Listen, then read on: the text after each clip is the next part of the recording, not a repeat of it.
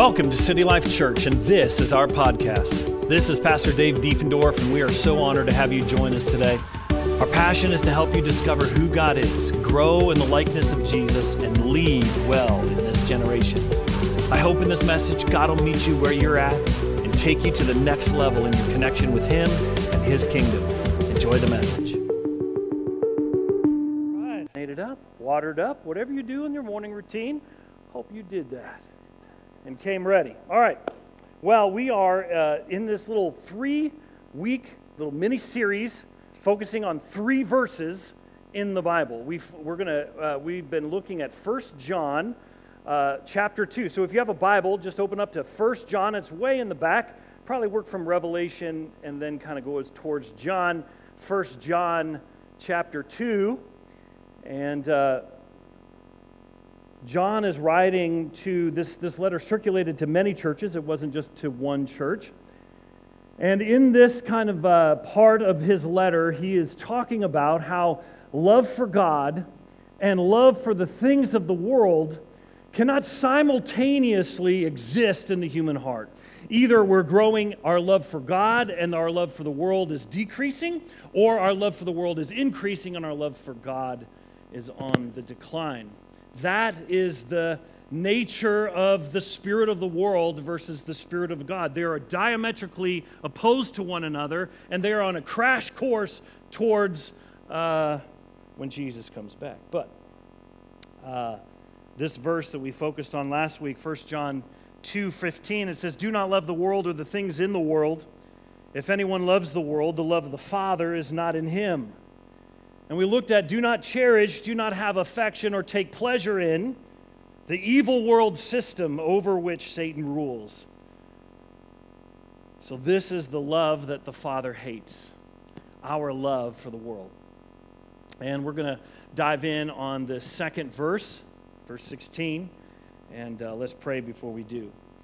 Father God, thank you so much for your word, and I pray that, Lord, you've prepared hearts to hear this word before today that God, Lord, this is a word that we all need, whether we are not following you or God, we followed you for decades. God, I pray that you would put your fresh anointing and grace on this word for us to hear what your Holy Spirit has for us today. In Jesus' name, amen. All right, we're going to read this kind of whole passage that we're focusing on and then dial in on verse 16. Whole passage Do not love the world or the things in the world. If anyone loves the world, the love of the Father is not in him. For all that is in the world, the lust of the flesh, the lust of the eyes, and the pride of life, is not from the Father, but is from the world. And the world is passing away along with its desires, but whoever does the will of God abides forever. Today we're going to focus on verse 16. For all that is in the world, the lust of the flesh, the lust of the eyes, and the pride of life does not come from the Father, but from the world. These three phrases are kind of broad overlapping categories to describe what it means earlier in that all things of the world. It's the things that are opposed to God. And uh, well, we'll break these down and kind of define each one. Uh, it's really hard. They're not completely delineated categories, they overlap. And so that John is trying to describe what it is about the spirit of the world that captures us. What's the thing that the world offers that hooks us, that hooks our imagination, that hooks our hearts? And so he uses the word lust. Lust is a desire to take or consume for your own selfish purpose. That is what lust is. The lust of the flesh speaks of desires stirred by our physical or emotional needs, and uh, lust deceives us. It leads us down a path, it gives us promises of what life could be like if you just do this, if you just give in to those lusts, the lust of the flesh, the lust of the eyes, pride of life, if you just give into those, we find ourselves going down paths we never thought we'd go down. And we kind of wake up and we say, well, how did I get here? It's because you've been led by your flesh. You've been led by your natural state of being, and it's inescapable. So, what, is it, what does John mean by the lust of the flesh? These are insatiable appetite to indulge in pleasures that inflame the flesh that we rely on instead of God. It's the things that we kind of turn to when you've had a bad day, when drama is emerging out of your life and maybe acutely, and it comes upon you suddenly, and your heart turns to some common things that most people turn to. The scripture refers to the flesh as the urge within us that wants total autonomy, total autonomy and rebellion, that loves being our own little gods, accountable to no one, responsible to no one, obeying no one, running our own little worlds to suit ourselves. It's the continual tug in each of us that fights to keep from being wholly devoted to God. The lust of the flesh drives us to be takers and consumers. That's what lust does take, taking and consuming. Um, we're not servants and givers, how God designed us. It's the exact opposite. We're takers and consumers. We think that taking in and consuming will find wholeness. If I just get that one thing, if I just get that one car, that one house, that one woman, that one man, so, what are examples of the lust of the flesh? Well, it's the American life. How do you reduce it down? It's, it's, it's all over. It's in our comfort life, our desire for that comfortable life. It's lust of the flesh is found uh, when that when that stress hits. Do we what do we turn to? Do we turn to booze or drugs or porn to get that thrill that we're actually living when we're actually numbing ourselves to the things of God. Even food. I'd be probably on this whole list. My biggest nemesis is uh, it's it's usually it's the things that God gives, good gifts that God gives that we take and extrapolate them out well beyond God's design. So God designed sex for a good thing. Sex is a wonderful thing. Sex brings two people together to make one so that they, through their life, can create family. Not just natural family, but spiritual family, that, that they're creating a community around them that's family. But when we take that outside of God's boundaries, all sorts of evil ensues. And we're seeing that in our culture. And so we can take a good thing like food that we need every day and we can turn to it instead of God to satisfy our hearts. What's your turn to? What's your turn to in the things of the world? How about the lust of the eyes? This is covetousness. This is wandering eyes wanting something continually more. This is wanting more money, more fame or influence, it's seeing that maybe someone else, what someone else has, and idolatrously wanting that for yourself. If I had that, life would be whole for me. Jesus uh, is in his sharing of the parable of the soils talks about there being four soils, and one of those soils was a rocky soil. And in his commentary of that rocky soil, he says that the cares of this life and the deceitfulness of riches tend to blind people, tend to choke God's life out. And it's interesting that phrase, the deceitfulness of riches. Why is it deceitful? It's because it warps a person's discernment to the point that he or she believes that they're living for God when they're really still living for the world. 1 Timothy 6 says, But those who desire to be rich fall into temptation, into a snare, into many senseless and harmful desires that plunge people into ruin and destruction. That desire plunges us. And if you haven't seen people around you get plunged into this, it's time to look up. For the love of money is a root of all kinds of evils. It is through this craving that some have wandered away from the faith and pierced themselves with many pains. And probably in that condition, they'll blame God for bringing the one, the one bringing pain. But no, it's your life that is consumed with the love for the world, and in your pursuit of pleasure or wholeness outside of God, it will lead to pain. It'll lead to pain. There's an old uh, there's an old story. Some of you probably heard this, but uh, there's an uh, in the Inuit people, Eskimos, um, up in Alaska and northern Canada. Uh, they have a particular kind of old school way of hunting. Uh, if you, they they were hunt, they, the, a typical typical animal that they would hunt would be wolves. And so, in order to get the maximum value out of that wolf, the, the, the pelt had to be unpunctured. Uh, and so, to get the maximum value, they came up with a little solution. And what they do is they take a knife and they dip it in blood and then they freeze it. And then they dip it in blood again and they freeze it. And they do that numerous times to where now this blood is completely covering this knife and they anchor this knife in the ground. And when they anchor that knife in the ground, the wolf comes along and it smells the blood. And it starts licking that frozen blood and starts tasting that delicious blood that it always feeds off of. And as it, as it starts going after this blood knife sickle, it begins to start cutting its own tongue.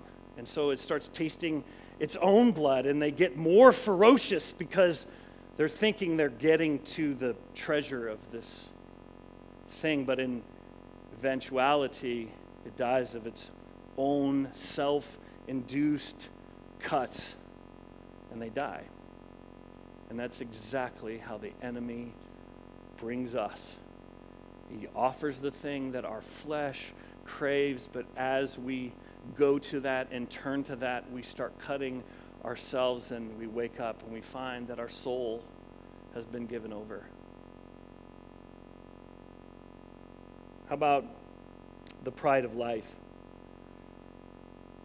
While the lust of the flesh and the lust of the eyes refer to desire of what we don't have, the boastful pride of life refers to sinful pride over what you do have.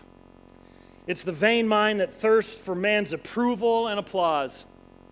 It's the illusion that we are competent to run our own lives, achieve our own sense of self worth, and find a purpose big enough to give us meaning in life without God. It's the desire to be better than others so that you can glory in yourself and in your accomplishments. It's priding yourself in your own confidence, your own swagger. So, the lust of the eyes, the lust of the flesh, and the pride of life, the enemy has always offered these things to mankind to deceive them and to keep them from discovering who they really are. Like we said last week, the world is an aggressive evangelist to capture us, to control us, to then corrupt us. Well, these are the tools he uses. The world's awful anti Trinity, lust of the flesh, lust of the eyes, pride of life. As John writes here, he might be alluding to the very things that captured Eve and Adam in the garden. For we see in Genesis 3 6, when she saw that the tree was good for food, pleasure, pleasant to the eyes, I want that, and a tree to be desired to make one wise, pride. Not coincidentally, we find the same flavor of temptations that we see when Jesus is tempted by the enemy in the wilderness. Go make bread for food. The same temptations over with Eve, with Jesus, with you and I. Since the beginning, this is what the deceiver has always offered. So, what does the look? What does the life look like of people that kind of give in to this lust of the eyes, lust of the flesh, and pride of life? What is? What would be kind of the, what would their life look like? Galatians 5 19 says this Now the works of the flesh are evident sexual immorality, impurity, sensuality, idolatry, sorcery, enmity, strife, jealousy, fits of anger, rivalries, dissensions, divisions, envy, drunkenness, orgies, the things like these. I warn you, as I warned you before, that those who do such things will not inherit the kingdom of God. John's not, or Paul in this Galatians, he's not, he's being crystal clear. These sinful attitudes and actions are primary manifestations of the evil world system in which we live.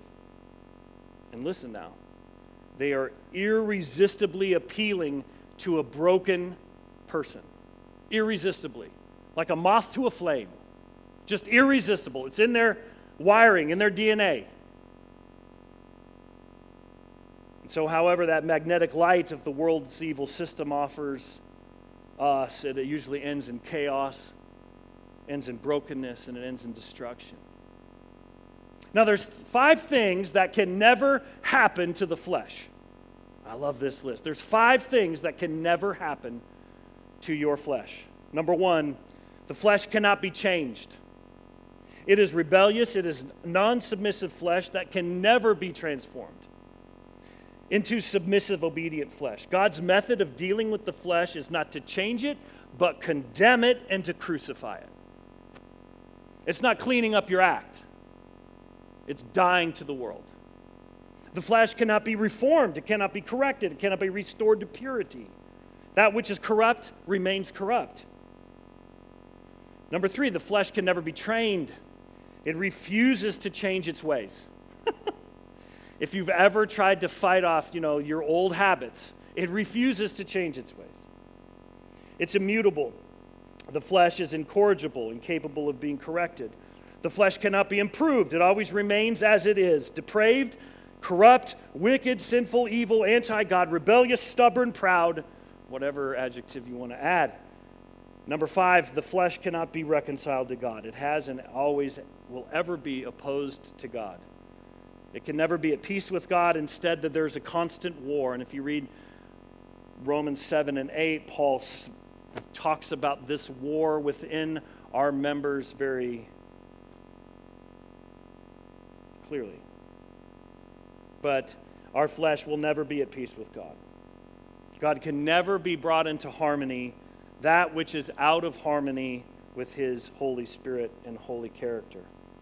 And it's not that the flesh will ever be in any sense improved, improved. The flesh in the oldest, most deep, loving Jesus Christian, his flesh is as wicked as the worst person in the world. And it's unredeemable.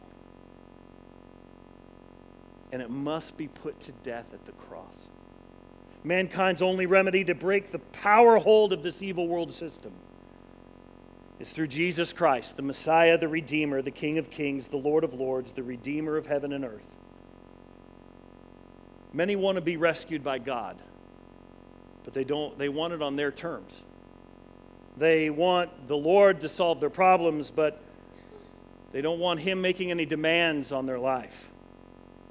They ask God to do something on their behalf miraculously, but they're unwilling to live in submission and obedience to his word and ways.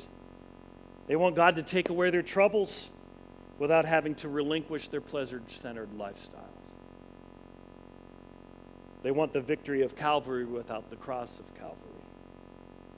However, in God's economy, death always comes before life.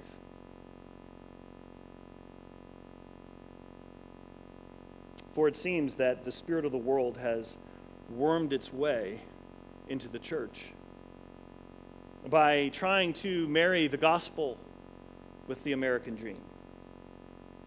This version of Christianity makes no demands, it expects no sacrifice, and it yields no eternal rewards.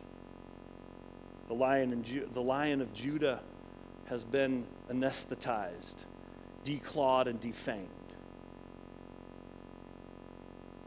and we've reduced the Almighty to a harmless icon we passively honor in our busy lives. American Christianity has become so, so satisfied with the substitute gospel that people no longer hunger for the real thing. We eat just enough junk food to not have hunger pangs, and we walk through life starving. It's because we're feeding off of the thing we were never designed to feed off of. in the first place. Paul warned that in the last days, many who claim to be followers of Christ would in fact be lovers of pleasure rather than lovers of God, holding to a form of godliness yet denying its power. I follow the form. This is, this is, this is to honor God. I follow the form. No, God, I don't need that. You're on the wrong train anyway. Get off the train. Repent. Come into the kingdom of God so I can give you my spirit, my life. That comes at the cross. You've got to fall out of agreement with our love for the world and see it for what it is. It is the demonic safety net to capture humanity. And you and I have to wake up to the reality that not only is that coming after you and I every day, it's coming after everyone around us. And so God's like, Who are my people? And I, I was just kind of reminded of Isaiah, Isaiah 6, and when God calls Isaiah, and it's God's voice, and it's like, Who will go for us? Who will go for us in this generation? And Isaiah's heart's like, God, here's, here's, send me. Send me, I'm ready. And that's what, in my heart, that's what I want us, the church, to be. It's like, God, in this generation, send us. That God, you give us the courage, you give us the wisdom, you give us your Holy Spirit in life so that we can offer something different than what the world is offering righteousness, peace, and joy. But how can we call people to Jesus to break their allegiance with the world when we ourselves are still bound by our love for the world and what this evil world system offers? And so, this prayer, cry of David that we find at the end of Psalm 139 is just so appropriate for us and God illuminating in our hearts God, is there any real estate that the love of the world has in me? God, I pray that you would point that out. Search my heart. And this is what David said Search me, O God, and know my heart. Test me and know my anxious thoughts. Point out anything in me that offends you and lead me along the path of everlasting life. It's having a heart to say, I want all that God has for me. I'm done playing this ride the pine, play the middle, cowardly life. I want all in with God. But it comes at the expense of a death a death to the world, a death to your love for the things that it offers but let me tell you, once you experience the Holy Spirit, it covers all the things that you were looking at into the world, and it comes with actual wholeness. Actual, God actually fulfills his promise that I want to, I'm going to make you whole. And so for us here, I feel like the Lord's just asking, is there any love in the world that you have, my son and daughter? If there is, Bring it to the cross. Bring it to my cross because it's only there that it's going to die. And in exchange, I give you my life. Stop trying to fight this battle alone. Give it to me so that I can give you the strength, that I could give you the ability to be who, you call, who I've called you to be and to do what I've called you to do. Amen? Let's pray. Lord Jesus, Thank you, God, for this strong word by John. That God, our love for the world and our love for you cannot simultaneously be growing. And so, Father, I pray that, Lord, this lust of the flesh, this lust of the eyes, this pride of life that has captivated almost every generation of all of humanity, wide is the road to destruction. But God, I pray for us here that, Lord, this narrow path, this path of the kingdom, this path of death to say, God, only in you is life. There's nothing that this world can offer that can fill the hole and the brokenness in me. It's only you, Jesus. And so, Father, I pray that, Lord, if there's any love for the world in us, God, that right now, God, we take it to your cross. And God, we say, Here, we hand it to you. We relinquish control of this. Father, we just repent of get, get, turning to that and giving into that. Lord, Lord, we know that it numbs us. We know that it draws us further away from you, but God, our heart's still just drawn towards it. So, Father, I pray that right now, in the name of Jesus, God, that you would break those patterns over our life, establish new ones that turn to you, that turn to your word, that turns to your Holy Spirit, that turns to other godly people in their life for what they need in their soul. So, Father, I pray that we would just affirm our love for you, that God, we're your people, and that God, we are going to pursue our love for you. And we're going to com- continually, as your Holy Spirit illuminates it in our heart, God, com- continually just fall out of agreement with the spirit of the world. Because, Father, it's deceptive. And, Lord, I, I, uh, I pray against an arrogance that think we can never be deceived. Hmm. I think that there's an arrogance in us that we don't think we could ever be deceived by an enemy that has been, that has been living millennia deceiving humanity. And so, Father, I pray that you would put guards on our heart and our spirit. God, I pray that you would put friends and trusted people that are your people in our lives, God, to keep us anchored in you and keep us getting deceived by the enemy, deceived by our own flesh. And Father, may we be your people in this hour, in this generation. God, we need you need your people to rise up and be bold and be courageous. And so, Father, I pray that you would stir that in us and make that reality. In Jesus' name. Amen. Amen. With that, go be the church. Go love on that world, the people in the world. Amen. Amen.